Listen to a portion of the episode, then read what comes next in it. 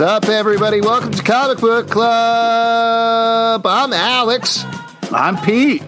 And Justin, uh, unfortunately, is not here this week. He is out in LA, living that LA, life. Justin. LA Justin. I can't believe that he has traveled across the country in the middle of a pandemic twice. You know who must love that? His wife. oh, yeah. His whole family's got to love that. Yeah. Ooh, Failed Superheroes Club over here in the comic says, kick him off the show. I think that's a good idea. Yeah. But you have big news. You've tried something. You've now entered the world as a full human being. Yeah, Please share. I just can't if you're asking at the opportunity to finally kick Justin off of the show. Yeah. You you just don't care. You want to talk about the uh, thing that I want to talk more about. More important. There's something oh, okay. more pressing. All right. Uh, the, my big news, and this is pretty exciting, and I hope everybody's very excited for me. I tonight tried Dunkaroos for the very first time. Come on, man. That's just that's just magical. You Welcome can't see it, the but there's a couple of people here right off camera who are clapping and cheering for me. Yeah, Dunkaroos, man, they're fantastic.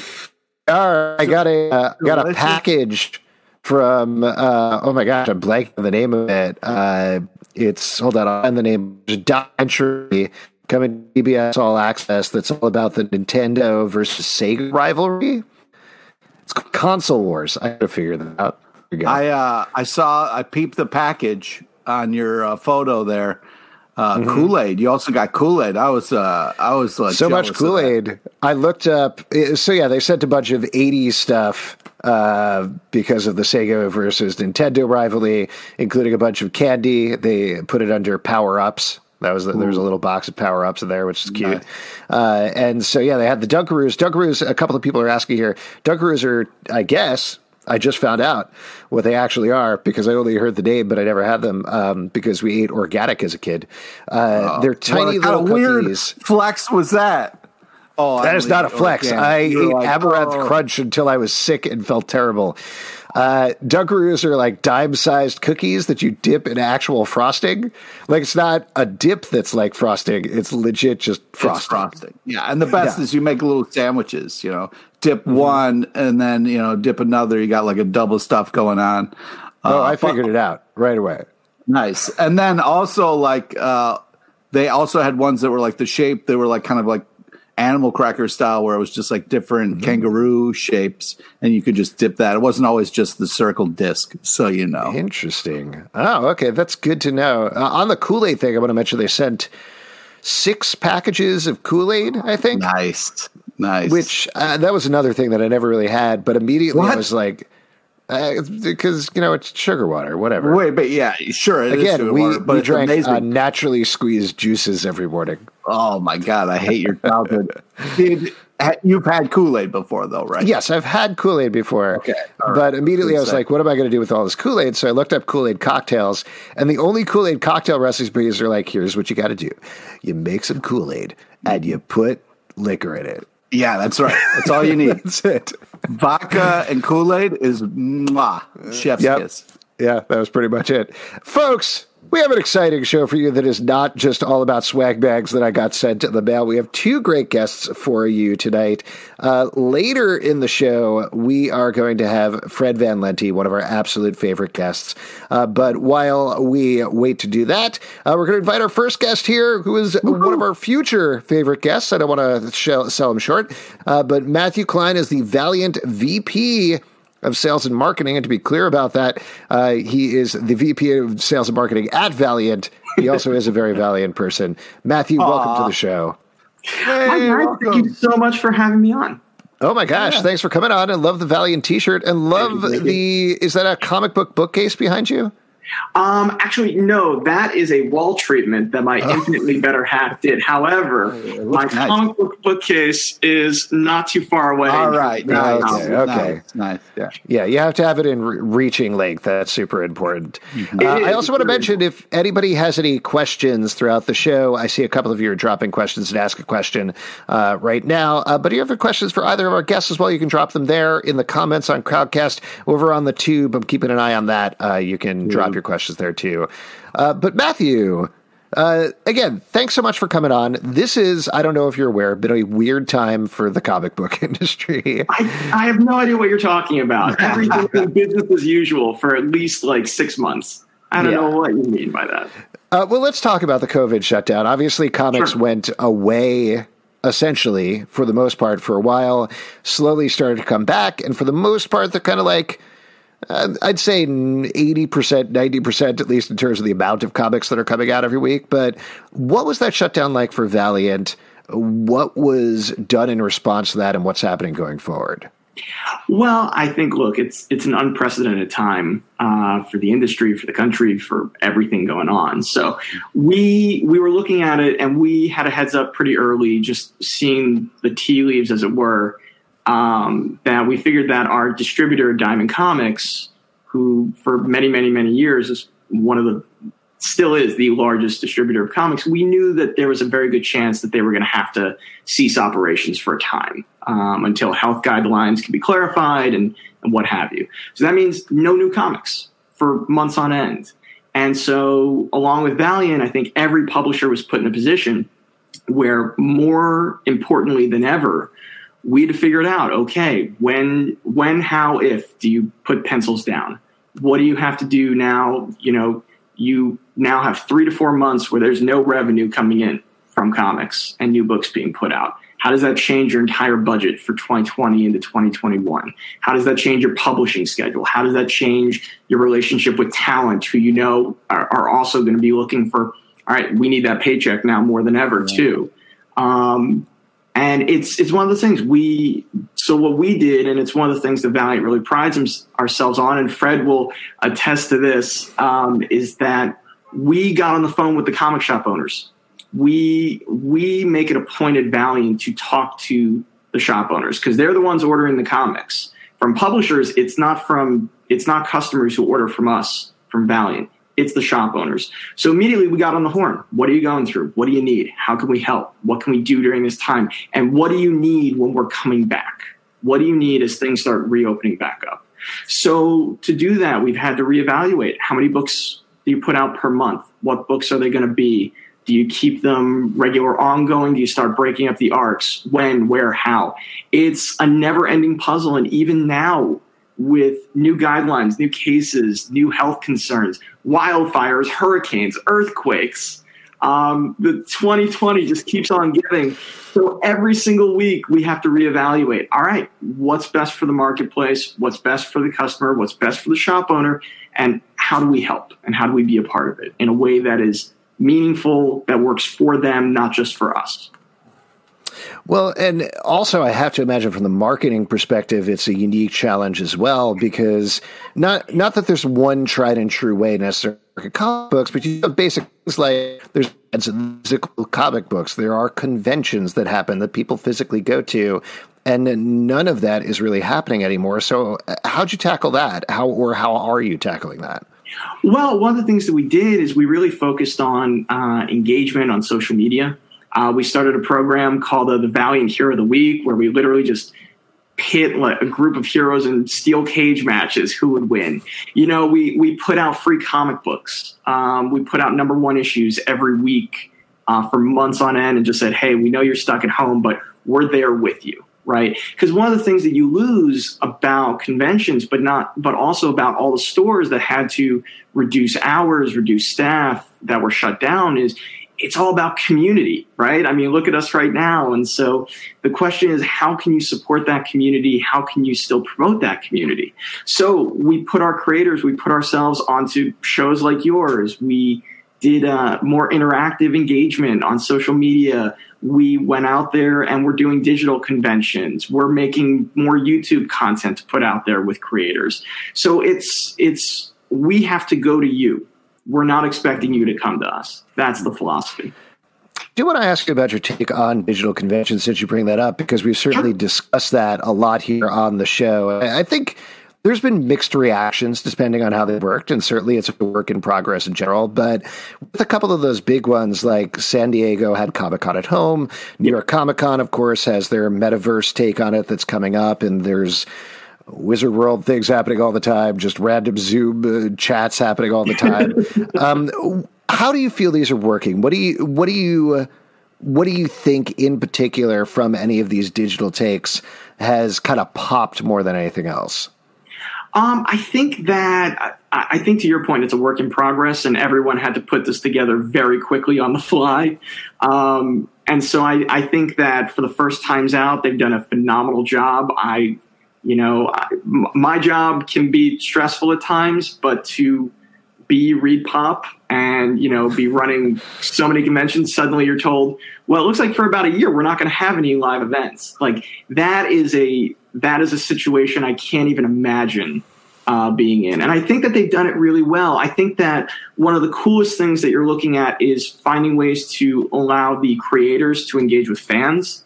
I think that's because that's one of the biggest draws you know at a convention going through artist alley talking to them flipping through you know, a portfolio, asking about conventions, getting stuff signed. So finding a way to keep that that live personal interaction, I think, is something that we're going to keep seeing develop. Um, I think that DC fandom did an amazing job. Um, but one of the things too is they they have a juggernaut behind them fitting the bill, which mm-hmm. which doesn't hurt. They have an incredible multimedia company behind them that has the resources, and I think they've used it beautifully um, but I think one of the things that we always get hungry for is we get hungry for news. We get hungry for what's new. Yeah. Um, and so I think that moving forward, you're going to see more of that from places like Metaverse.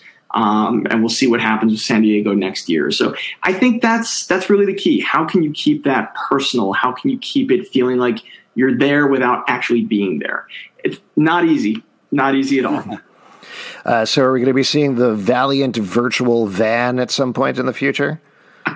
Did you ever see the actual van when we had the Valiant Mobile? Oh, that's right. Yes. Oh yeah, yeah that was that was my job when I first yeah. started. I literally drove the Valiant Mobile to comic shops every Wednesday. Wow, um, nice. Speed traps in Virginia are fun, guys. Let me tell you. oh. when your car is wrapped in artwork of the Eternal Warrior and Archer and Armstrong, oh, um, that's fun. That's it, awesome. It, it's crazy. But you know what? Uh, what's really cool is like we're going to be part of Metaverse. We filmed and submitted our panel. We're really excited for that. Um, there's an organization called Comics Pro that deals with the retailers. They're putting on some virtual stuff next year. We're going to be part of that.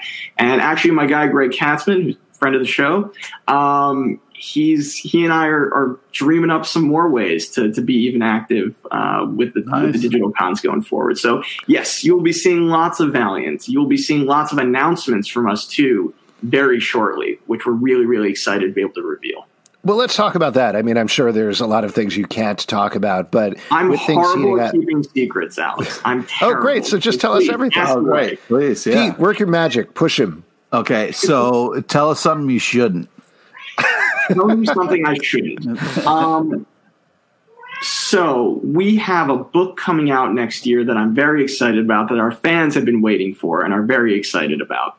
And they don't know how excited they should be. By the way, we're about to have a guest because my cat Rose. Yeah, I heard. Oh very much wants oh, to be oh, part of wow, What I love man. about this shot is it looks like the cat is 30 times bigger than you. Yeah, it's a giant She is cat. 30. She thinks she's 30 times bigger than me. She acts like she's 30 times. She might eat me right now. It's very possible. Oh, um, and then I can't tell you anything.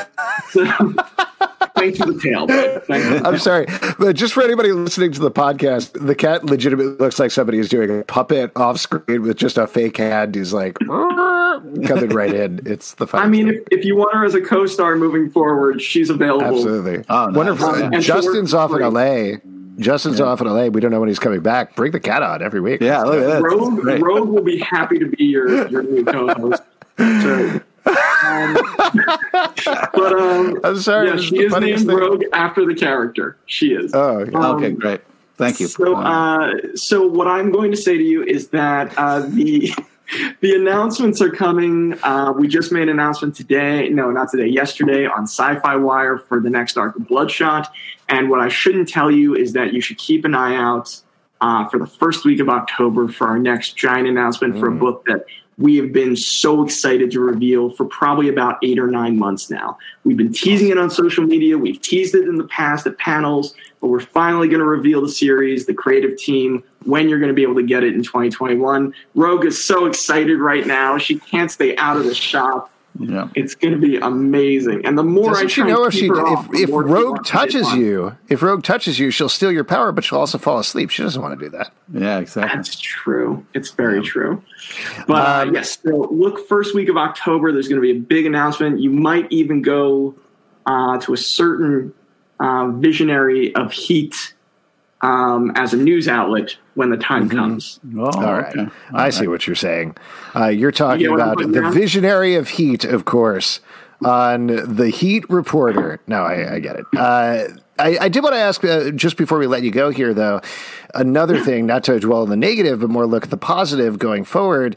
This was going to be a very big year for Valiant, kicking off with Bloodshot hitting in theaters. And then not only did Yeah. comics shut down, but theaters shut down just as Bloodshot was coming out as well. Are there thoughts going forward about that? I mean, obviously, nobody knows exactly what's happening in terms of shooting or productions or anything, but in terms of that uh, line going back and forth between the big media properties and the comic book properties, what can we expect from Valiant in the next year or so? We're really excited because we do have Harbinger over at Paramount right now. Um, and I even, like our parent company, put out a statement a few weeks ago talking about how there's a projected 2021 release. So until I hear otherwise, I'm, I'm holding on to that for sure.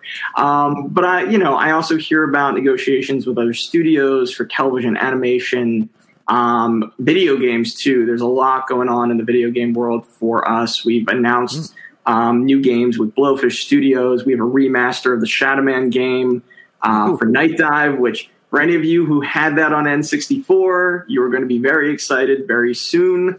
Um, so you know the future the future is bright it's not so much about what isn't happening it's more everything gets delayed as everything has been getting delayed but we're really really excited for more announcements and more news uh, when we can put it out for harbinger and keep your eyes peeled because you will hear more about uh, certain things i just mentioned sooner than you think and i can't wait to come back and tell you more about it All right. Awesome. Well, we'll definitely have to have you back, Matthew. Thanks you so much for coming for on. sure. Yes, can I can I say one thing to Fred? Can I Yeah, say one thing sure. to Fred Van Lente, my, who I have dri- I have been his personal Valiant chauffeur many times. um, go Phillies! Oh wow. Ooh, this is either a good thing or a bad thing. I can't tell, but we'll find out very soon. Find out. Find out. Uh, Matthew, again, thank you so much for coming on. It was a pleasure. Good luck with everything Valiant. Thank you. Take care. All right, Matthew Bye, Klein. Uh, check out all of the stuff coming out from Valiant whenever it's coming out. Uh, if you couldn't figure out the clues, Heat Vision over at THR. That's the place you want to head to, uh, presumably for some news in the next couple of days or weeks about Valiant stuff, as well as, of course, this show where we'll be having the cat back. We'll be leaking all sorts of secrets. So that's Oh, very yeah, exciting. Uh, but we are going to bring our second guest here into the stream. As mentioned, one of our favorite guys to have on the show, and he is the writer of the cookbooks of basketball, a fast break history of hoops, uh, and uh, he's going to talk all that. Hopefully, he's going to explain what's a basketball thing. is. And Pete, oh, here he is, Fred look at Van Lente. Amazing. Oh, wait, he's gone again. He's gone. His athleisure was too strong, is what's happening, strong, I yeah. think. Yeah. Uh, oh, here Oh. he is again. Yeah. Hello. Hey, Fred, you there? audio? Audio? No? No. Oh, hello. This happens do sometimes. yeah, Basketball. He's good. He's doing a little Harlem Globetrotters thing. Tell you what, uh, Fred, I'm going to kick you off of here and re-invite you, and sometimes that works, all right? So give it one second. Goodbye. There we go. Wow, this is, It's fun. as usual, yes. a Fred's worth of- the wait, though. Fred It's is definitely worth the wait. There's no question. Pete, are you a get him- fan of the basketball? Yes. Oh, yes, here he I is. am. Hello, Fred. Yeah. Oh. I can hear it. Wait. Fred, Yeah. no, talk. Can you hear us, Fred? We can hear you, Fred, Fred. this is going to be great for the podcast. say something. We Oh, can no. hear your audio. Hey, he's just typing. Is he doing a bit? Uh, we can hear. You. I can't hear you guys, so Oh, can you hear me? Yes. Yeah, we can hear yes, you. We can. We can hear you. Okay, I can't hear you, so this will be fun. Oh, Can you hold up signs like we're doing Bob Dylan? yeah, Throw definitely. Throw the cue cards across. Absolutely. We could probably just write it in there. Uh, This is great. We Tell got a cat in the first interview. We got a cat like in the first. Marcel Marceau interview. I love it. Yeah. Uh, oh, first stand up guy says at least Alex is going to edit this out of the podcast version. I don't edit these podcasts. That. uh, what if? No, you can't hear anything. Um, here, what? Hold on, Pete. Uh, tell a story about something. Okay. Uh, well, I'm excited to talk to Fred about basketball because um, I grew up playing a lot of basketball, uh, watch a lot of basketball, and so uh, I'm excited to see what his passion is behind this new project. And uh, it'll be excited to talk basketball with Fred if we can uh, eventually talk basketball with Fred. So uh, uh, he did a bunch of promos where he was rocking old school basketball outfits on the court. And so, uh, yeah, I'll be interested to see if he played it all or if he's just doing it for the book. Um, yeah, my NBA team, unfortunately, is the Knicks. Um, you know, I can't. You know, I know it's been rough, but that's that's it's tough. I appreciate I appreciate that, beer cat. But, Nope. uh, Nope. Ah, we can hear you. Okay, here I'm going to try uh, kicking you out one more time, Fred. Hold on. Oh man, it's tough. It is tough. Life in these uh, United States right now, it's real tough. It was funny we go. because he was like, "Oh, sorry, guys, can't hear you," and I thought he was doing a bit because we. I thought he was doing a bit as well, but it was not, in fact, a bit. Too bad. So every time I can hear you unless I'm on screen. okay, Oh, really? Huh? So that, he goes off screen, hear us, and then come back on screen. All right. Huh. That's pretty Tell good. us about Can't hear the us book. now? Wait, here, let's try this. Pete, can you, uh, Fred, can you hear us now? No. Maybe I will edit this out. Oh, man. So why don't you just drop me? A, can you guys hear me? Yes. So just we'll we'll uh, drop me a question in the chat. Okay, well, that's what we're going to do. All right, so first question, Thank you. Fred. What The American is- Basketball Association.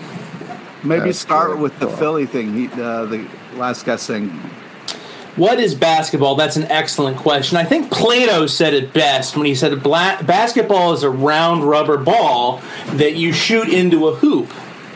Uh, that weirdly, it's a net, not a basket. Although, fun fact, as you can see in the beginning of the comic book story of basketball, the uh, they originally were peach baskets uh, nailed up at the other end of a gym. Wait, hold on. I'm asking another one here. "Oh, I'm I'm gonna ask you one." oh, okay, go for it, Pete.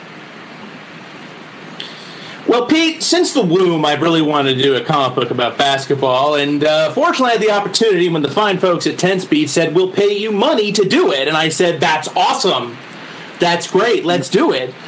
And uh, a lot of research and a lot of uh, uh, watching of old basketball footage and going to the Basketball Hall of Fame in Springfield ensued. And uh, two years later, we have a 162 page comic. Uh, next question. The book is great. What was different about tackling a history of basketball versus your other history books? The fun thing about tackling basketball as opposed to some other history books is that and I'm just going to pretend I understand your questions and I'm just going to read them right up the chat. Uh, it, it's a little different because the um, you know before I was doing sort of heady philosophical or historical topics like American history and action presidents or um, this history of comics. Right now, Ryan and I are doing the uh, Ryan Dunlavey, my frequent uh, partner in crime, are are doing the comic book history of animation, which is listening right now in previews and IDWs. So you can check that out. That'll be out in November. Um, it was different because the um, it's a it's a subject that touches so many different um, lives and types of people across across history.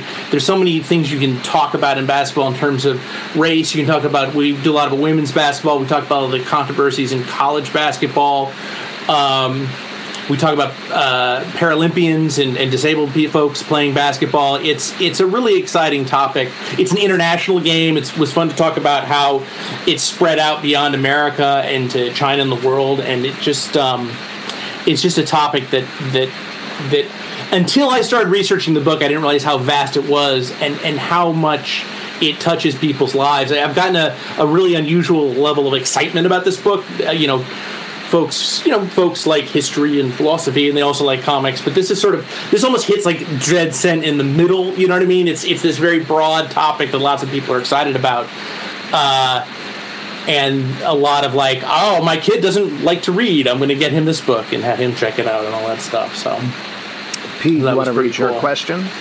uh, I do watch uh, more basketball now. Um, I, I I fear there's going to be a Celtics Lakers finals in the NBA, uh, which I'm not a fan of because, uh, believe it or not, in the entire history of the NBA, the Celtics and Lakers have won 60% of all NBA finals. So this is like, you know, the most sort of boilerplate uh, finals of all time, and that does in fact happen. So I would rather that didn't happen. Uh, and that's Um, question. I did watch The Last Dance, the Jordan doc on ESPN. I thought it was terrific. Um, if you guys have HBO Max, another great, if you're, you know, jonesing for more uh, basketball material, once you finish the comic book story of basketball, you can um, uh, check out uh, the Magic Magic and Bird on um, on HBO Max. is really terrific. That's a great that's a great documentary. That's a really moving story about their sort of parallel paths and their friendship and how that all went to pass. And um, uh, another good one on HBO Max is um, is the city is City Dump, which came out a couple years, many decades ago. Actually, it's about the this very notorious point shaving scandal, which almost ruined the NCAA in the late '40s, yeah. where players were busted for uh, cheating. They were purposely missing shots to get uh, point spreads into a certain range, so crooked gamblers could bet on them. So that's a really other fan- fantastic. Uh, Doc, yes, thumbs up. I understand. Yes. Uh, so Ben the Border Collie says, Fred, do you have a whole chapter on Pete's Knicks misery? It's from Ben the Border Collie. It's- this is Pete's question because there's multiple questions in the chat. Oh, okay. Right. Ben- we should. Ben's I should have thought of that. Yeah, yeah. Fred, do you have a whole chapter on Pete's Knicks misery? Uh, Knicks fans are not going to be a huge fan of this book. They don't get a lot of airtime, unfortunately. Uh, you know, they're those great, you know, you, the the Frazier years and the Patrick Ewing years. Uh, the, the Knicks were sort of famously. Uh, another interesting thing about the point shaving scandal was the Knicks kind of almost rescued Madison Square Garden because Madison Square Garden was actually going to kick basketball out entirely. They they were known as sort of the mecca of basketball because they host both the NIT and the NCAA championships. But they um, uh, because the scandal so much, it actually the scandal sort of focused on the Beavers, who were the uh, the City College of New York players, who were the big college team, believe it or not, in the 40s. Um, but then the Knicks, who were part of the BAA, uh, which was the precursor to the NBA. Uh, they actually they were owned by Madison Square Garden, but because their attendance was so pathetic, they they wouldn't actually play at the Garden. They had to go up to the uh, the Armory, I think on 69th Yeah. Street, because there was like they have the like attendance for the year was like twenty thousand. It's not good. It's not good at all. Um, yeah, the, the early BAA teams are hilarious. My favorite story was that the Philadelphia Warriors, or the precursors to this, today's Golden State Warriors, their team owner was so cheap they wouldn't pay for a bus. So they just drive the players out to the garden, dump them off on the sidewalk, and then circle the garden while the game is being played, and then they picked them up and drove them away again. So it was uh, it was pretty crazy. Cool. So uh, Pete says, I agree. Pete, you could probably read your own question if you want.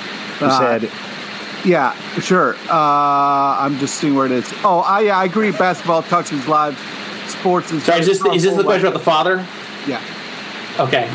yeah. Um, You know, I I- sort of like I was never a big sports fan growing up. I mean, I know like Jock, you look at me, you're like that guy knows sports. Um, but uh, I, I've always really enjoyed going to uh, my buddies uh, when I was in high school. I grew up outside Cleveland. It was always fun. The Cavaliers were always terrible in the '80s, but it was always fun to go see the games live, and it was just really spectacular. It wasn't really my wife of all people got me into sports specifically Mets baseball. Yes, I you know we're right here with the Knicks fans in terms of our overall patheticness. That that was Matt busting my balls earlier earlier when he said "Go Phils," obviously because when he would drive me around for for Valiant events, the, we would sometimes put baseball games on, and it was often my, my Mets beating up on his Phils. But the, the tables have turned as they do so often in sports, Yeah. uh, and the Phils look pretty good this year. Um, but yeah, so and and uh, you know, like I'm kind of uh, lazy, and so uh, Barclay Center opened down the street from my house. So now I can go see live basketball by walking 20 minutes that way and go watch the Nets because that's where the Brooklyn, Nets play. So I'm now one of the 16 living Brooklyn Nets fans. We're a small group. We're I wouldn't say we're proud, but we're not ashamed. Nice.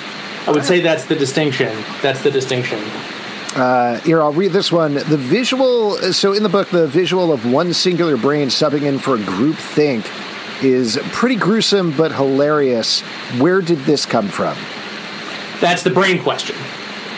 So, uh, I, um, uh, what's the polite way to put this? So, like, I read a lot of basketball books, and um, one thing you first notice about a lot of basketball writers is uh, they're they're they're generally white writers writing about a black dominated sport so they kind of overcompensate by being like totally in your face man. And i just like basketball writing i just want to shut the fuck up man. Like i i just it just it's too much man. It's too much. And uh but I, I feel like they're also all copying Bill Simmons, who was a guy who's a, obviously owns the Ringer podcast uh, company. I think owns all podcasts. Isn't he listening to this right now? Is that why? Yeah. Is that why he killed my audio? Because I'm going to start talking shit, and so he wanted to like shut that guy up. Uh, but uh, Simmons wrote this book, this very long book called The Big Book of Basketball. It's a huge bestseller. Um, and in the beginning of it, Isiah Thomas, of all people, tells uh, Bill Simmons. uh, The whole thing sort of starts with this rambling thing about about he's going to give you the secret of basketball. And I, Isiah Thomas says the secret of basketball is unselfish play, essentially. And you know, basketball is unusual in the teams in team sports because it's something that a lot of big men, a lot of individual players have dominated and can dominate and have dominated. Jordan being obvious, we had LeBron, we had Kobe. Back in the 50s, we had George Mikan, the so called Mr. Basketball. Uh, who was big in the Minneapolis Lakers. Later, he was the commissioner of the American Basketball Association, uh, where the Nets started out. Um, but yeah, uh, all the great um, teams in the really since the beginning, since you can talk about the um, the uh, Buffalo Germans, who were the first big barnstorming team, the first big pro team, up uh, to the New York Renaissance and, and the Harlem, the original Harlem Globetrotters, who were from Chicago and didn't trot the globe, so go figure that one out. Uh, and, all the way up through the the, the Jordan's uh, championship teams, they they all worked as a single unit, and it was fun. I think Joe Cooper, our wonderful artist, executed this really well, where he had we had all the the heads going up to one brain. Kind of creepy, but as a visual metaphor, it's effective. Uh, this one, this next one is from Ramsey Hassan on YouTube. I dug the play that Fred and his wife wrote about Jack Kirby. What other comic legends, fascinating comic histories will they collab on a new play about? Uh, this is the question from YouTube from Ramsey. So uh, we uh, two things about that. It's a great question about uh, about King Kirby. So I guess the first thing I'll say is that King Kirby. Uh, I'm sort of making news here on Comic Book Club Live. They may have taken away Alex and Pete's beautiful voices, but they will not stop me from breaking news on Comic Book Club Live. Um, and that is that. King Kirby's going to be an audio drama for those of you who haven't had a chance to hear it. That's going to be released on Spotify and Netflix and all those fun places Wow. at the end of the month.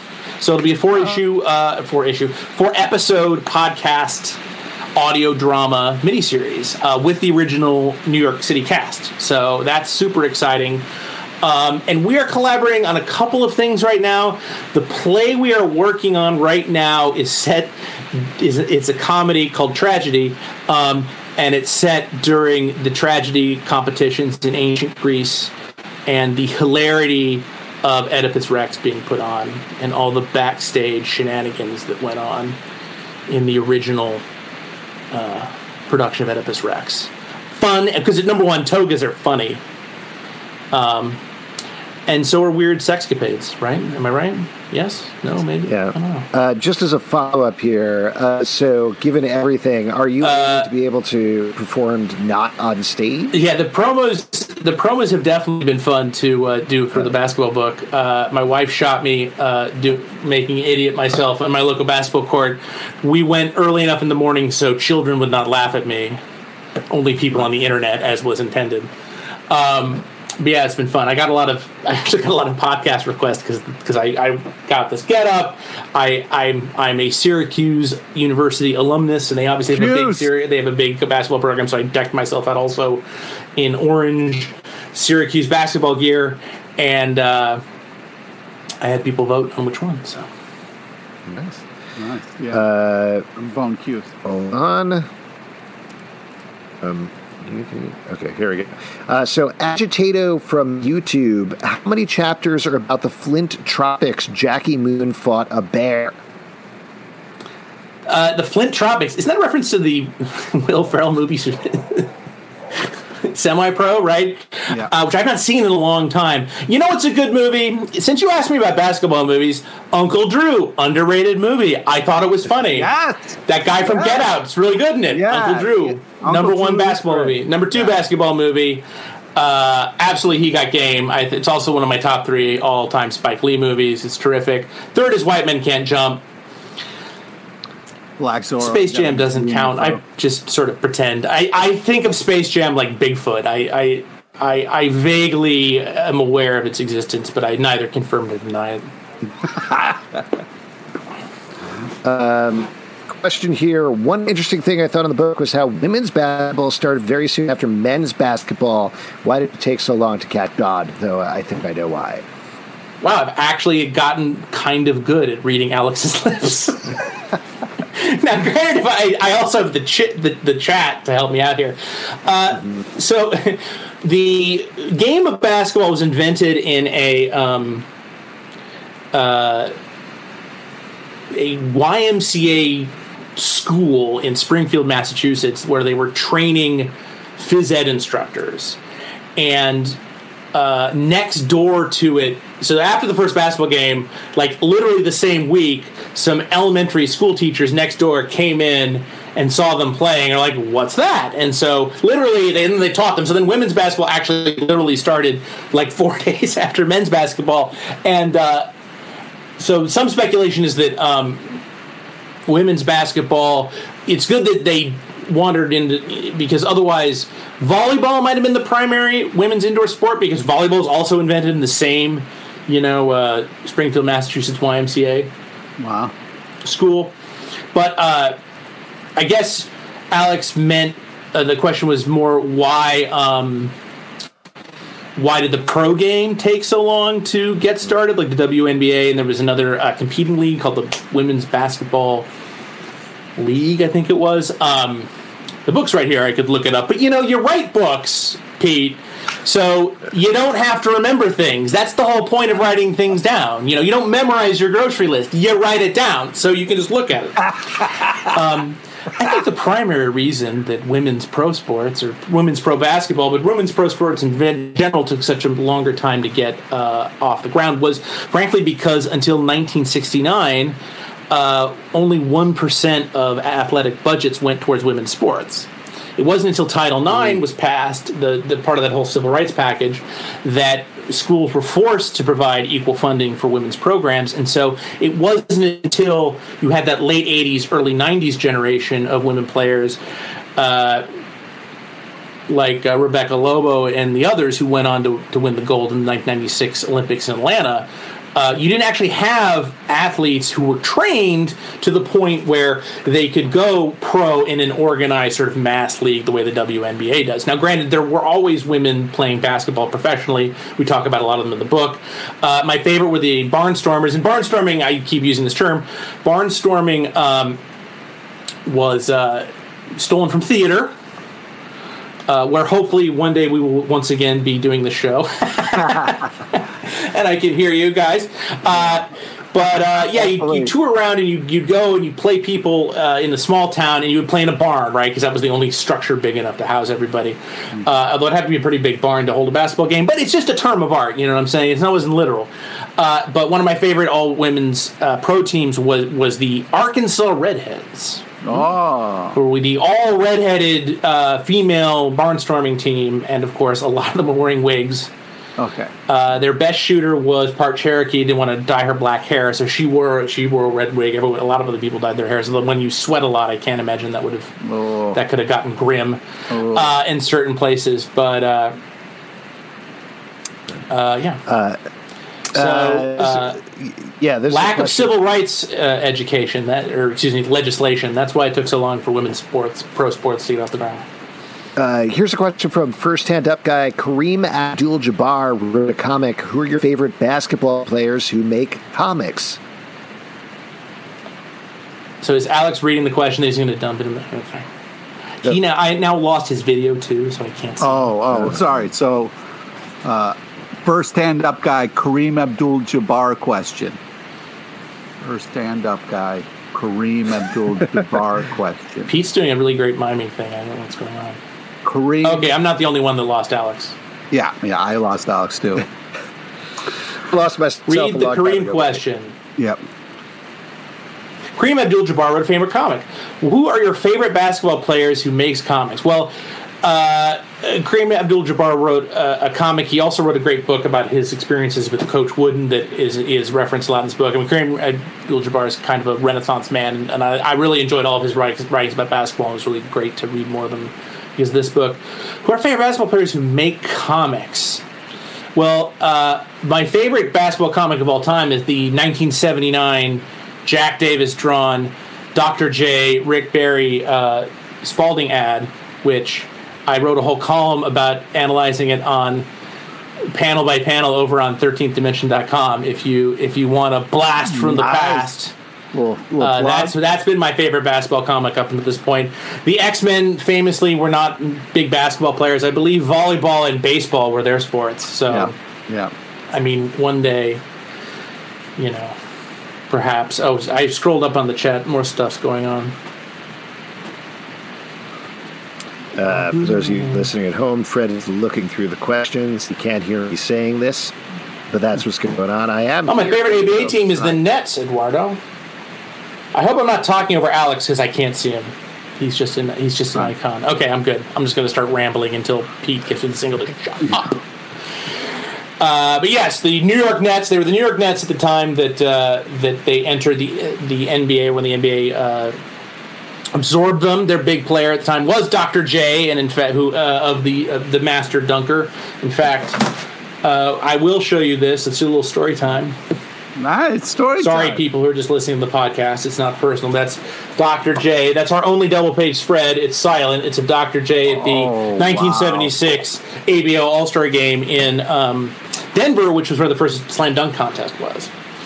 Yeah. Uh, but yeah, so Dr. J was the, the reason they brought him into the, uh, the the reason the whole reason the ABA absorbed was absorbed by the NBA was to get Dr. J into the league. Uh, and the other ABA teams are can you name them? Trivia trivia.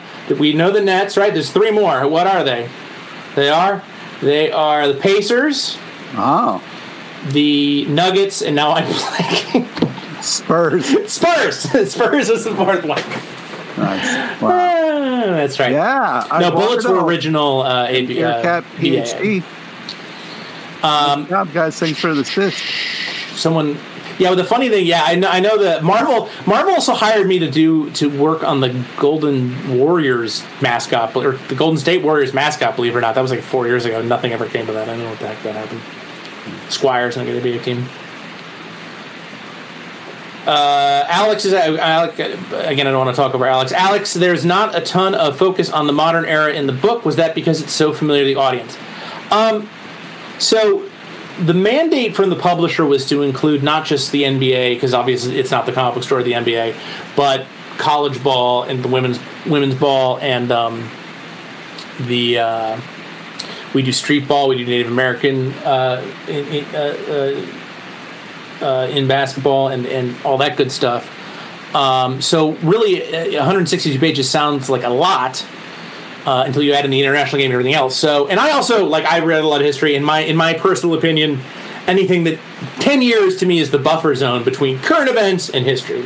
If it happened ten between now and ten years before, not history, it's current events. Because then you, you last thing you want to do is write a book and then immediately have it be uh, obsolete. Um, you know, very sad among uh, uh, among many of the other terrible things that happened in 2020. Uh, in January, we lost Kobe Bryant, one of the all-time greats, and uh, I was bummed that I had to tweak a caption. I could, all I could really do was tweak a caption in the book acknowledging and mourning his passing, and uh, that's definitely an example of something where uh, current events caught up to. You know, Kirby or Kobe's career. You know, ended more than 10 years ago. So it fell even even in my buffer zone of 10 years i still got uh, still got caught there um, with you know not being able to address something uh, that where current events overtook the history that was in the book you know? Cool.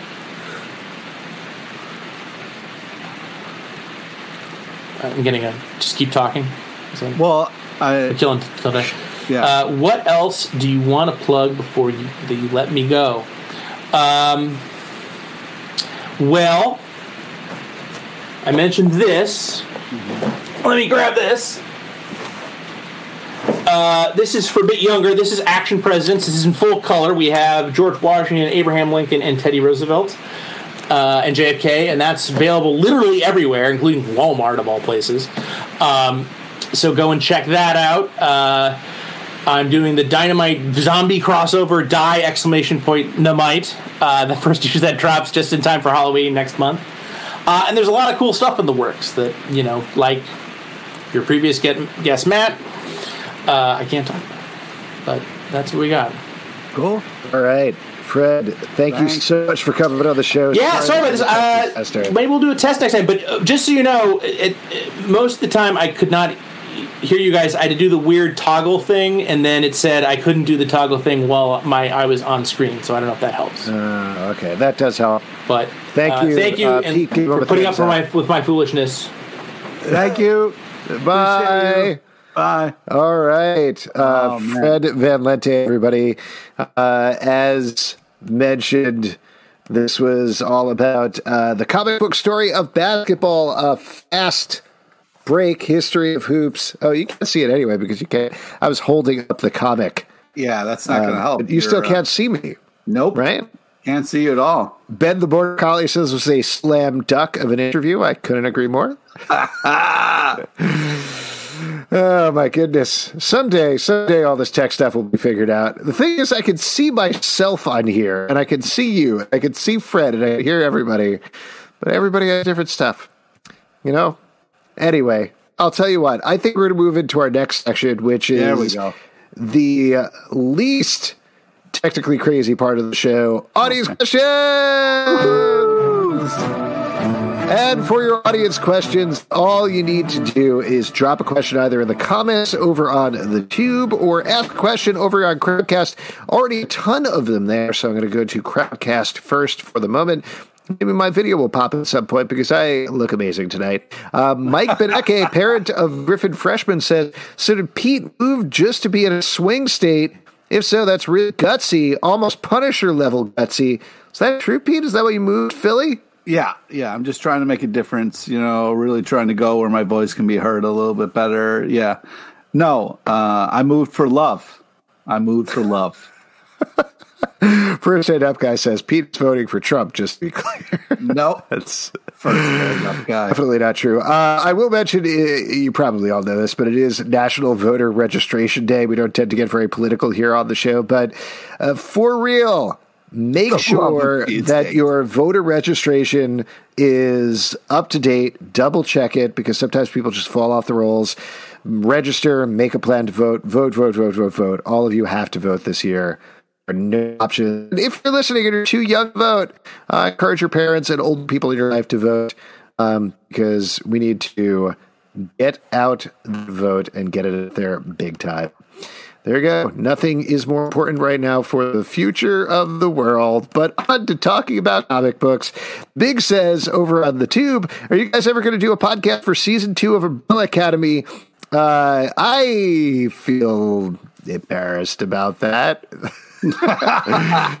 We're slowly yes. trying to do make that happen. Yeah, I, I mean, in all honesty, this is like the most boring answer possible. Uh, but we've been doing the Bo- Boys podcast. That's the one that is like happening right now. So we're really concentrating on getting Boys episodes out on time every Friday when the news episodes hit. Umbrella Academy, we just haven't had the time to stay up with it. But I think we're going to try to tape the next episode the next day or two and put that up, uh, get caught back up. It's definitely top of mind. But with Justin flitting back and forth with work, life stop happening with all of us, been tough to keep up, but it is still on the docket to get forward. I think we have what one more episode of season one to do. Yeah, I think that's part of the reason we held off is we all wanted to do the season finale together, but we'll get there. Yeah, there you go. Uh, all right. Uh, another question here from Crowdcast from First Stand Up Guy. Recently discovered that Doctor Doom was known as Fatalis in France in the 80s or 90s. What are some other villains' European names? If you don't know, which is reasonable, can you please make them up? I do love Fatalis. That's a good name. You would like that name. Yeah. I'd also, Apocalypse in France is called L'Apocalypse. oh my God. Uh, any other ones, Pete? You got one? No, no, I'm not gonna. I yeah, I have no no idea. Unfortunately, I'm not that well traveled to know that, but um, it would be fun. Well, you can make up out. one. Part of the answer, you can make up one if you want. Oh well, then uh, it's definitely uh, La Huba is uh, the hmm. one of my favorites. Nice. Aren't you glad I made that up? Yeah. Uh, and interestingly, I mean, this isn't a comic book character, but the last one, and I guess we can move on. Uh, in France, King Kirby is called a Royale with Kirby. Oh, I knew you were gonna. I knew it. you knew I was going to go there. Uh, all right, uh, a couple from over on the tube. Hey, wait, Salves, what are you drinking?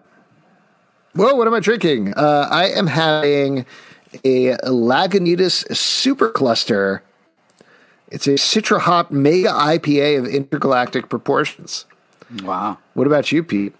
Uh, I'm finishing off a, uh, a, little bottle of white wine that we had from dinner last night. Uh, first it up guy, very nice. Uh, first it up guy as I was typing a Black Panther Royale joke as you said that. Uh, I'll be totally honest, that was my first thought, but it didn't feel appropriate to make a joke about. So there you go. Uh, all right, over to the tube. Anthony Latch, WandaVision. How amazing! What do you think? Did you watch that WandaVision trailer, Pete? I I did. It continues to be uh, tripped out and weird. Uh, I'm nervously excited for it. I think they, you know, it's great that they have the actors from the movie, so it'll be interested to see how Tom King it is. Mm. Well, also Kathryn Hahn is in it. I feel like there was so much conversation about her in the athletic wear, hanging it out on their countertop. There's, uh, if you watched it on TV during the Emmys, and I'm pretty sure you didn't because nobody watched the Emmys, there was a shorter version that was broadcast on TV than the one that was online. Mm-hmm. So, like, I watched it on TV. It was like, oh my God, this is great. This is amazing. I love this change of genres everything about this looks weird and good and interesting. Uh, and then watch the uh, the online version, and it was that much longer. And it has that great scene where Kathryn Hahn is in the car, and Vision wakes her up. You you saw that, and oh, yeah. he, she's like, "Am I dead?" And he's like, "No. Why would you think that?" And she's like, "Because you're dead." And then starts laughing. So creepy, so weird, so good. Great. I can't wait. I'm I'm nervous I'm very because the the comic has a kind of a depressing tone, and I'm wondering if the show is going to have that as well. Yeah, and I'll mention uh, OG over at YouTube says Kitty Forman confirmed in the MCU. I love that they are fleshing this out with sit- classic sitcom people. That's so cool, yeah. so much fun. Uh, and there's also, I'm sure you all caught this, but there's a little blip of Monica Rambeau in there, now all grown up from Captain Marvel, that you could see. Uh, she gets thrown out of something that's lying on the ground, uh, and that's a great tease as well. So very very exciting. Um, another one here. Uh, Nelson Martinez says, "Have you guys heard the rumor that Tom Holland may play Link in a Zelda show on Netflix? Definitely just a rumor. I'd be super down for that, you guys. He'd be a perfect link. That's hilarious. Is that because you don't like to hear him talk? Uh, I don't know about that, but I just think that when you think Link that's a that's a joke about Link. That's a joke about Link not having dialogue, Pete. yeah, I, I'm aware of what the joke was. I was trying to move past Thanks, it and just say that he looks the part in a kind of funny way. Yeah, I guess so. I feel like anytime there's a fan casting for anything now, Tom Holland comes up. You know, so I love him. He's Why? great, You, yeah, why are you mad at him for being in the Let him conversation? do other stuff. Let Yeah, he did. He did some weird Netflix movie about being a bad guy. I didn't see it. Devil all the time. It's based on that Eddie Murphy song. My girl likes to devil all the time. Devil, That's not how the devil song- all the time. That's not how the song goes. no, that's how the song goes. no. I, I lived through that period. Oh my god. Question: I wonder when, wonder what everyone's favorite and least favorite Halloween candy is. Pete, what's your favorite and least favorite Halloween candy? Also, everybody be safe this year and maybe don't go out on Halloween. Go ahead, Pete. Um, Peeps is my least favorite. Um, I do like candy Peeps corn. on Halloween. yeah. What? I do like candy corn as well. Candy corn is vastly underrated. yeah. But Peeps is an Easter candy. What are you talking about? uh, well, they uh, Peeps is you know they use Peeps in a lot of different stuff. Yeah, I hate it when people are always handing me pieces of turkey when I go out on Halloween. That's the worst. Or like I Valentine's. Day hearts. So he's like, "Yeah, you want a turkey leg? Uh, oh yeah. Slice. Oh, I was thinking like sliced flesh turkey dir- directed to your mouth. Oh, nice. Yeah, have a little carving station right there. Yeah. Uh, my favorite thing, I don't know if this is a widespread thing, though I assume it is, but I just seen it around. Uh, the plan for this Halloween, uh, my wife told me, is to stand on a uh, stoop and throw candy at the kids. Yeah, if you because you have Yeah. like a window, you can just open up your window and throw candy down to them. Be like, get the fuck Yeah, out they're of calling here. it the the phrase she used was "yeet the treat." I thought it Oh was man, pretty funny. Your wife is hilarious, man. She is very funny. I like oh a my god. Oh, wait, I didn't answer. Uh, favorite Halloween candy? Uh, I feel like either any sort of Reese's peanut butter cup. Always Yeah. go for that first, or Sour Patch Kids. That's like the second one. No, Um, do you know what the worst? And I know nobody's going to agree with me on this. The worst one for me on a Halloween is Twizzlers. I love Twizzlers. Well, then what are you saying? Individually packed, the individually packed with the shorter Twizzlers, they taste wrong. Like they don't taste exactly right. And it's I always get so excited because I'm like, yes, Twizzlers, my favorite candy. And then I open them up and they're just not the same thing at all. It's very weird. yeah, I don't. Yeah, I guess like those little packs of Twizzlers where it's like a little small, like two pack or whatever. Mm-hmm. But uh, yeah, Sour Patch is not a second in Halloween candy. It's like Sour Patch is great. Sour Patch is fantastic. But like uh, when you kind of dump your bucket out or your pillowcase after Mm-hmm. you're back from your trick or treating days, for me it kind of goes. and we should just clarify Pete is talking about last year. Go ahead. Yeah, yeah, last year. Uh, it goes like, all right, Reese's peanut butter cups one, and then it's like a Butterfinger Twix, kind of like for me is the the second. Do you know what actually is maybe the worst one, though? It's very much not to say something about something that actually is a mixed bag, is a mixed bag. But uh, back in parks, when we were trick or treating, all the stores would give out candy. Yeah. But some of the stores would like give out the candy they had around anyway, not actual Halloween candy. So it'd be like little tiny little fruit candies or after dinner bits or things like Oh. that. That that's a bummer. That just Yeah. fills up your bag. That doesn't do anything good. Yeah, that's no Uh, bueno. great question.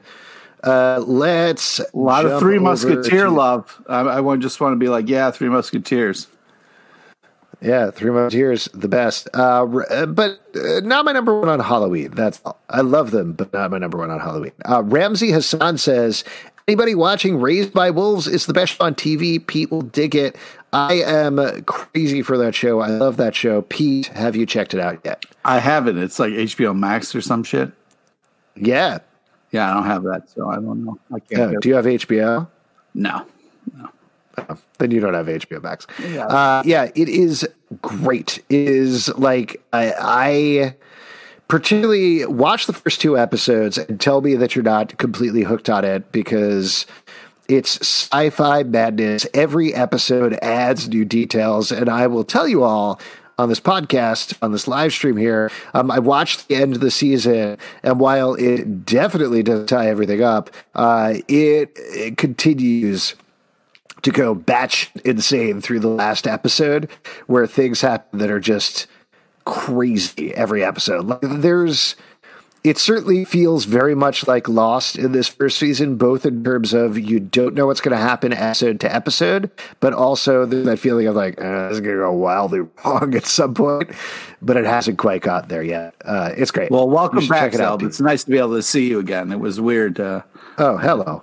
yeah. Um, yeah, uh, Stray Bullet po- points out a good. I, I won't be able to watch Harley Quinn season three without Max, so I'll have to get on it and join. Exactly. Yeah.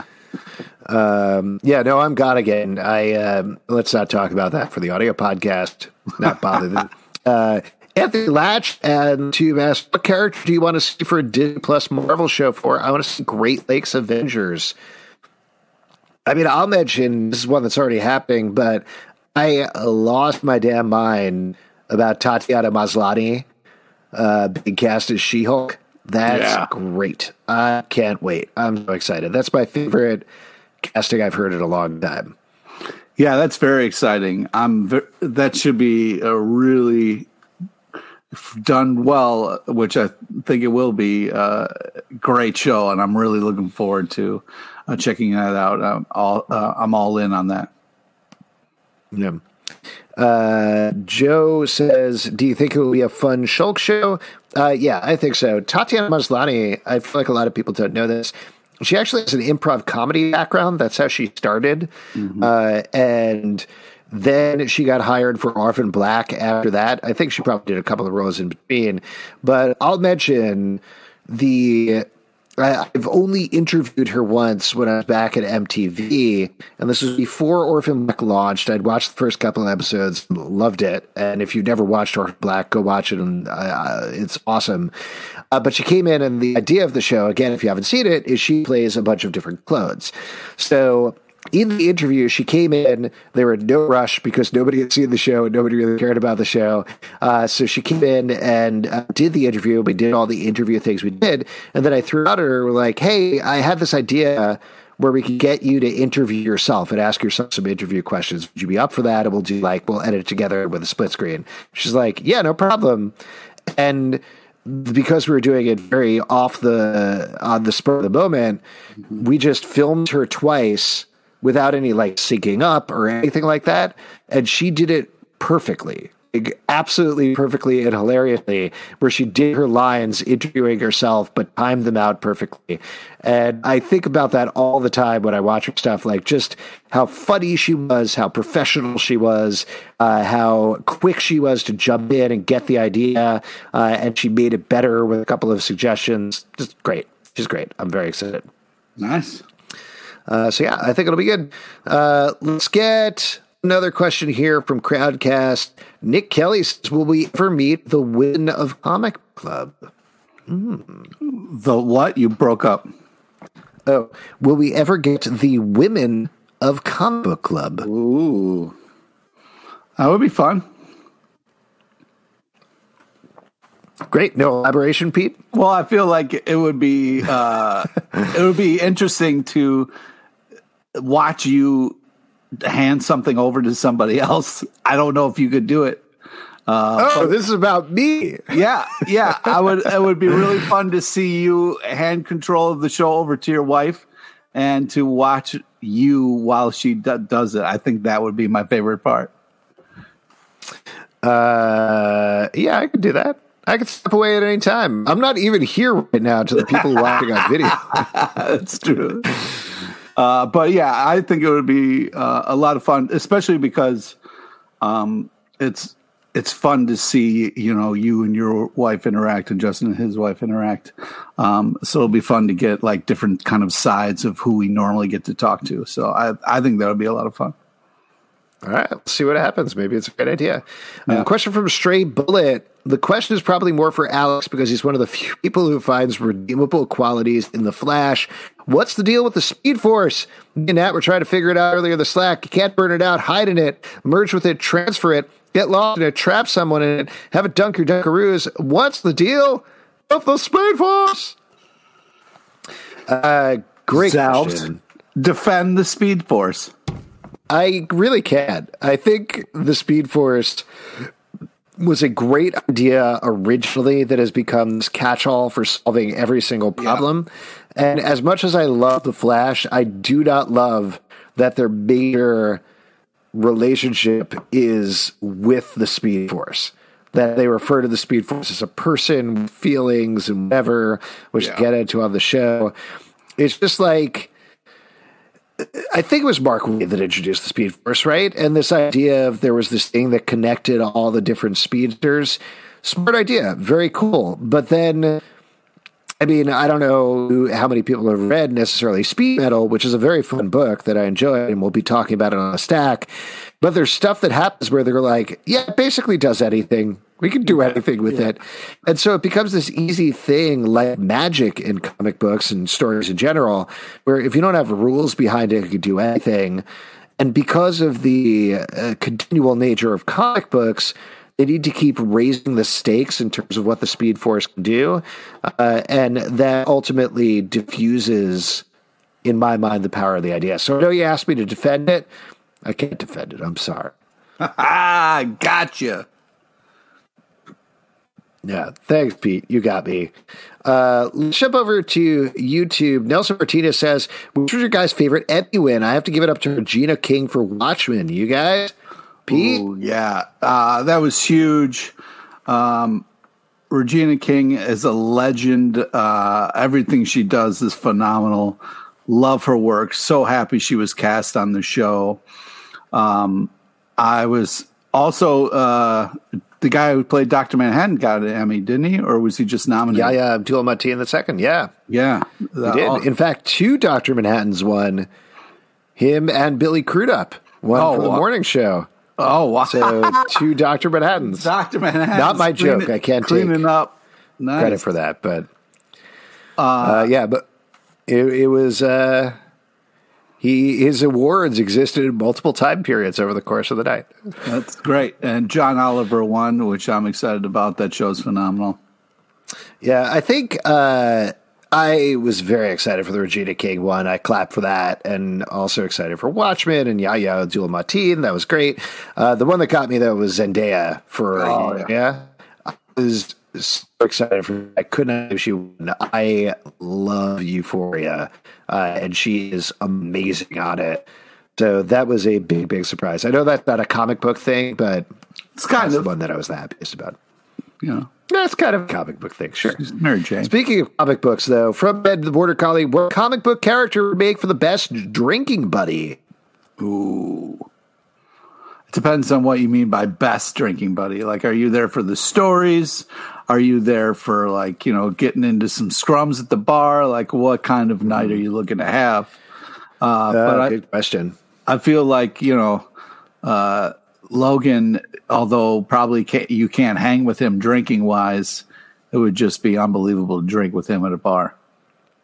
Yeah, I mean, all these people being mentioned in the comments: Ben Grimm, Thor, Wolverine, Hercules, a huge Hercules. You would die. I mean, yeah. they would be fun up until you died. until you, died, yeah.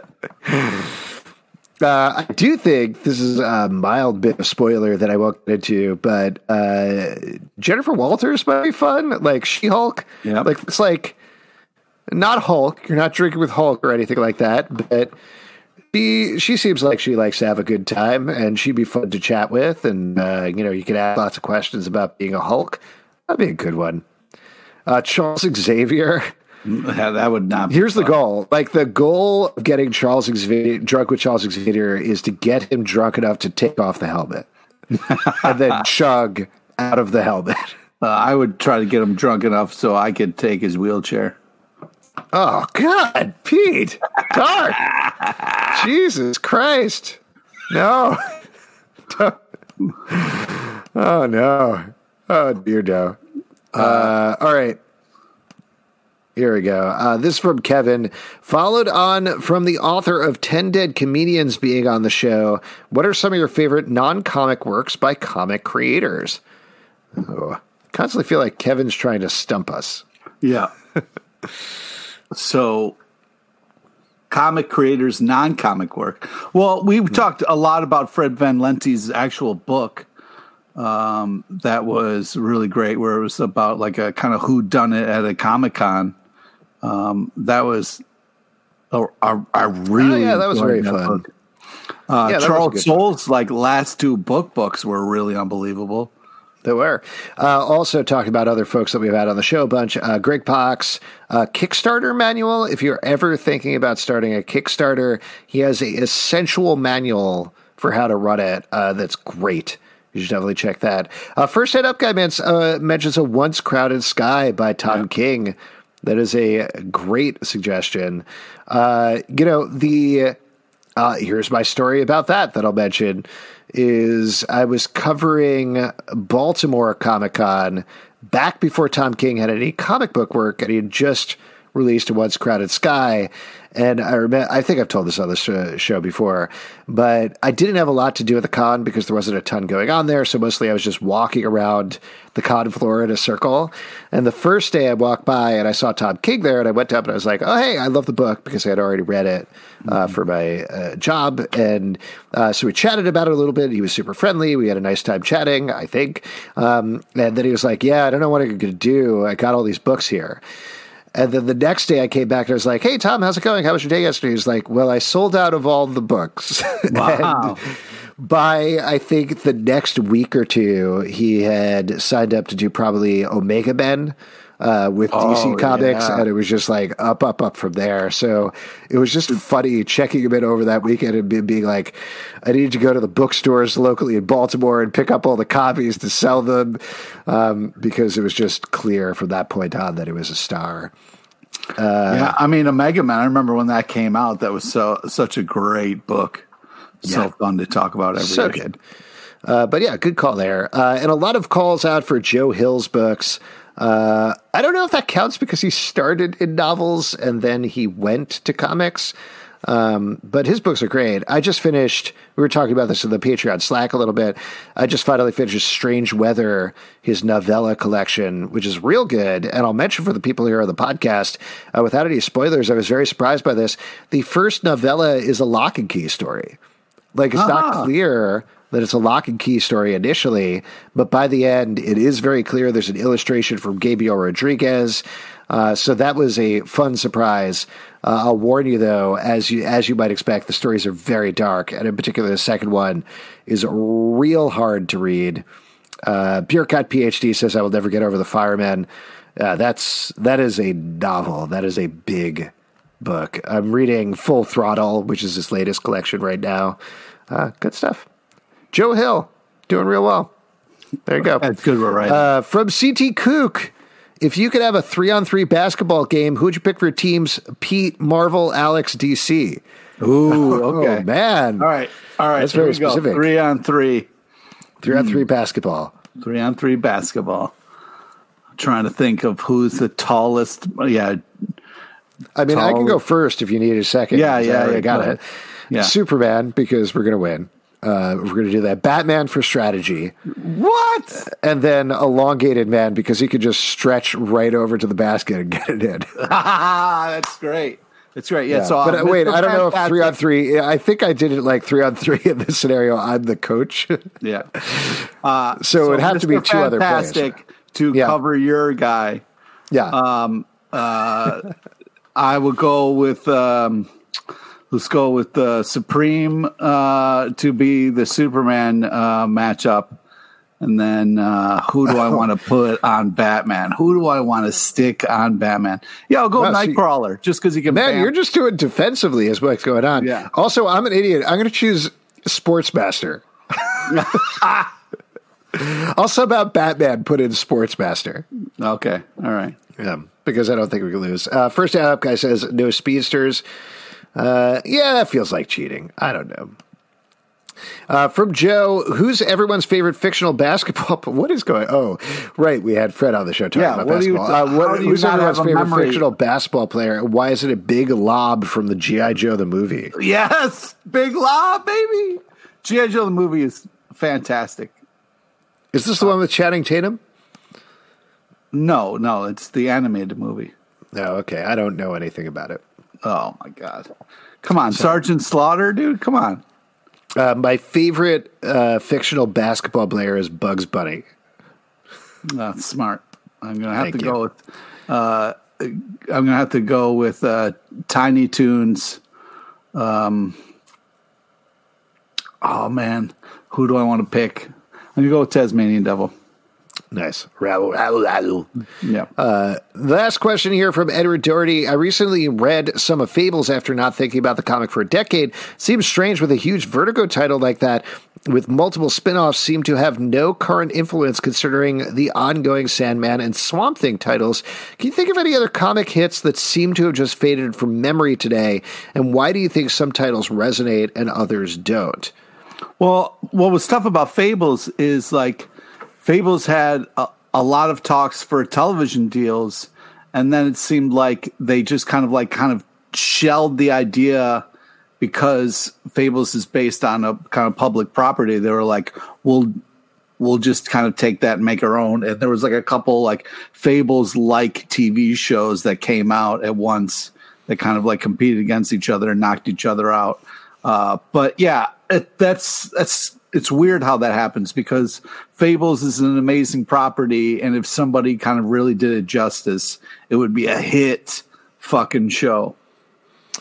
Uh, yeah, I mean, I think you're right. Part of it is probably that Once Upon a Time, which ripped off Fables, was hugely popular and continues to be hugely popular.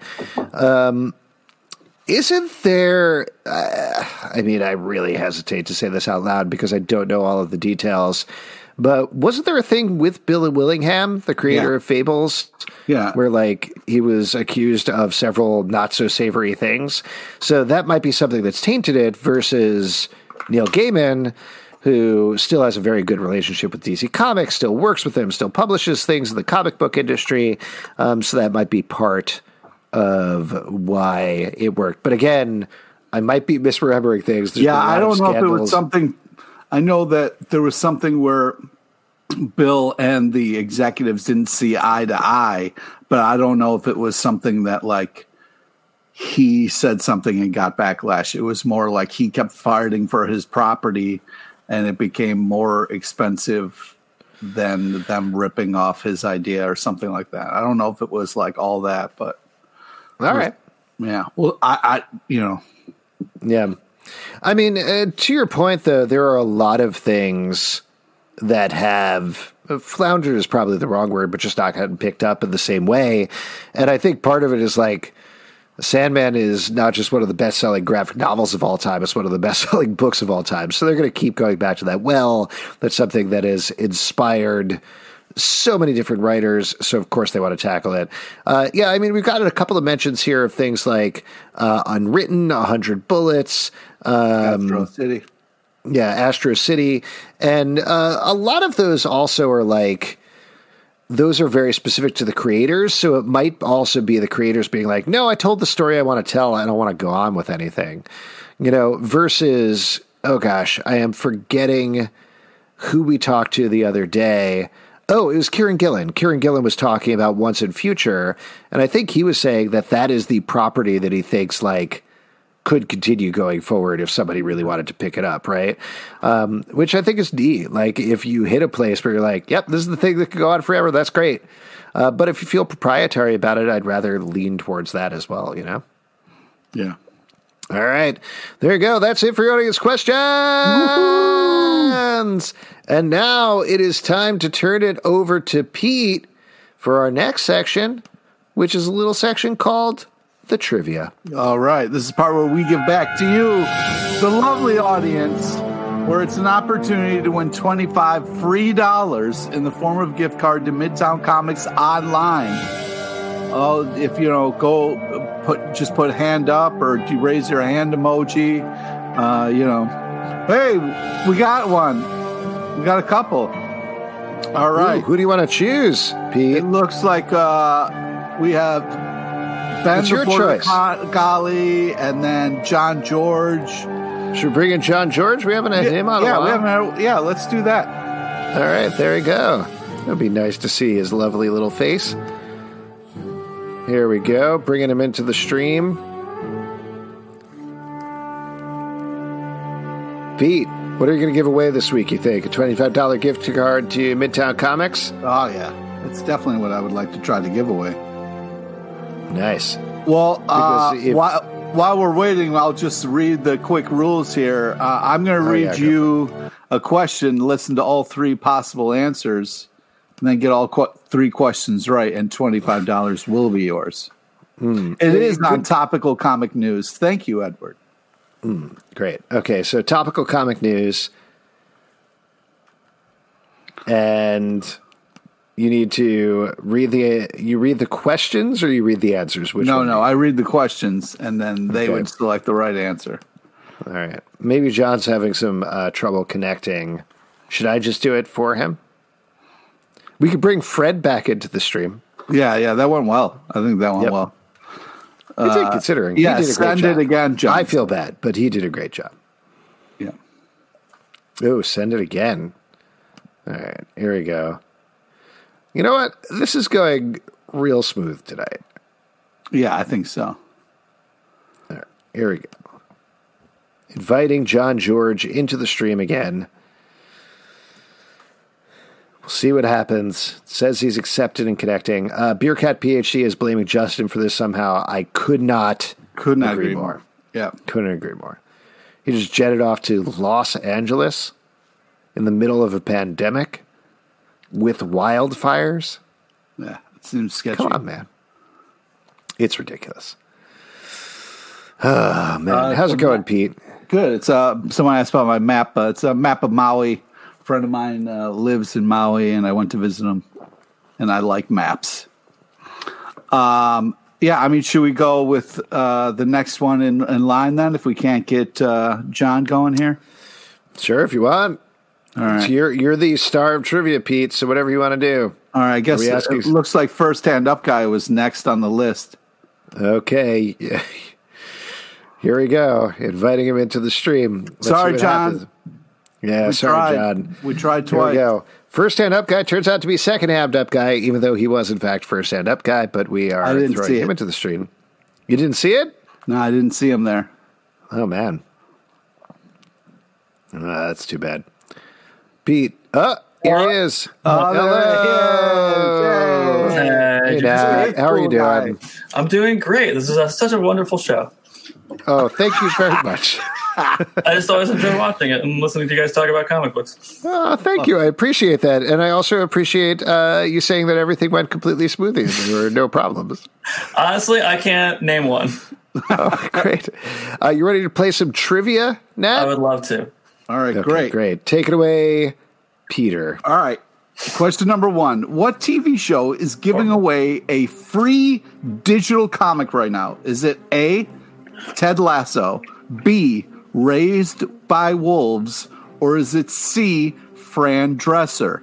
So it's either A, Ted Lasso, or it's B, Raised by Wolves, which I hear is very good.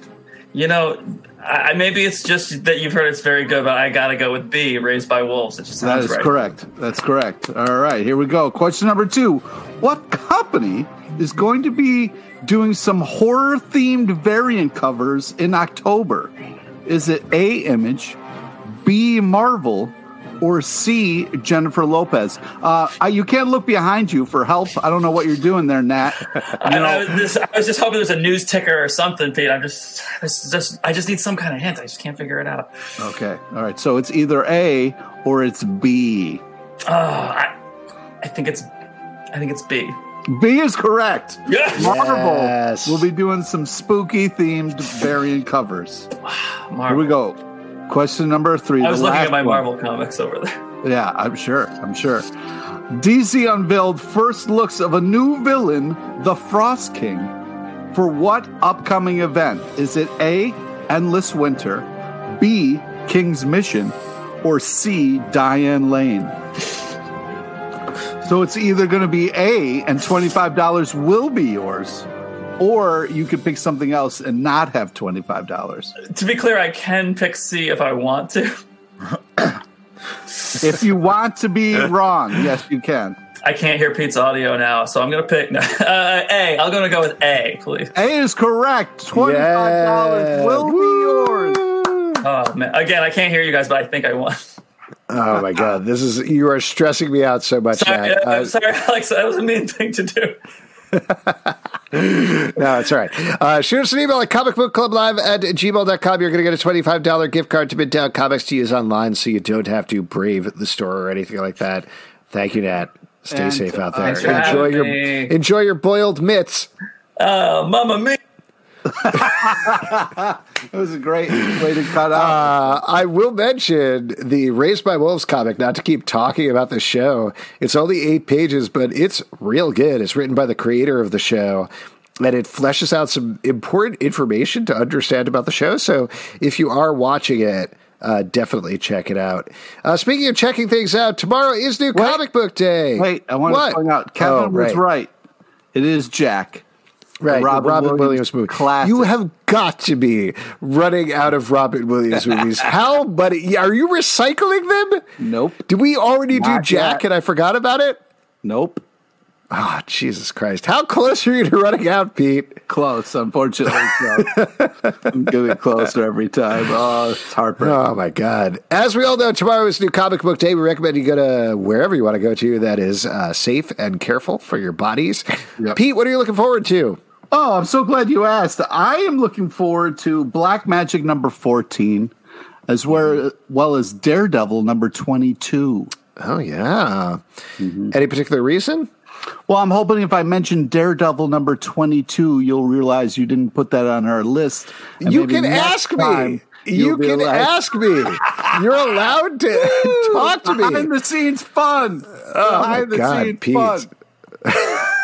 I'm looking forward to X of excuse me, Ten of Swords Yeah. creation number one from Marvel For real, Comics. After this, it's definitely Ten of Swords. yes, absolutely. No uh, we're definitely going to be we're going to be kicking off our Stack podcast talking about this humongous 68 page issue. Why would you? Very excited to off? chat about it. We should save that. Don't start that. That's such an exhausting way to start it. Uh, we'll see. It's going to be very exhausting. Uh, but I very excited about this event. This is the first big event in the new status quo for the X Men. Uh, you got the whole team working on it. Gerry Duggan, who was on the show last week, plugged it pretty hard. So very excited to see what happens going forward. And I love a good old school crossover. Twenty two parts, one story. Bring it on. This is like Phalanx Covenant all over again. Seems a bit. Much. I love it. Uh, it is. But excess is our name-o, as we always say. Folks, that is it for our show. Before we wrap up, a couple of people I want to thank. I want to thank Matthew Klein, Valiant VP of Sales and Marketing, for being here. Also, Fred Van Lente for the comic book story of basketball with a Herculean effort, reading his own questions without even being able to hear us. write Hercules. Thank you, Fred. You do not deserve that. You are amazing. Uh, also, next week on the show, we're going to have two folks here. We're going to have Steve Urena from Slowpokes, which is a book all about uh, sloths that kill people. So you should really like that one, Pete. We're also going to have another couple of folks here uh, that I forgot to write down the names of, but they're going to be awesome, so don't worry about it. Uh, check out Let's Hear It from the Boys, our Boys Podcast, going up every Friday. Umbrella Podcademy, our Umbrella Academy podcast that goes up whenever. Patreon.com slash comic book club to support the show, iTunes, Android, Spotify, Stitcher, or the app of your choice. Comicbooklovelive.com for this podcast. More at Comic Book Live on Twitter. And thank all of you folks. Stay safe out there. Don't forget to register to vote. Good night.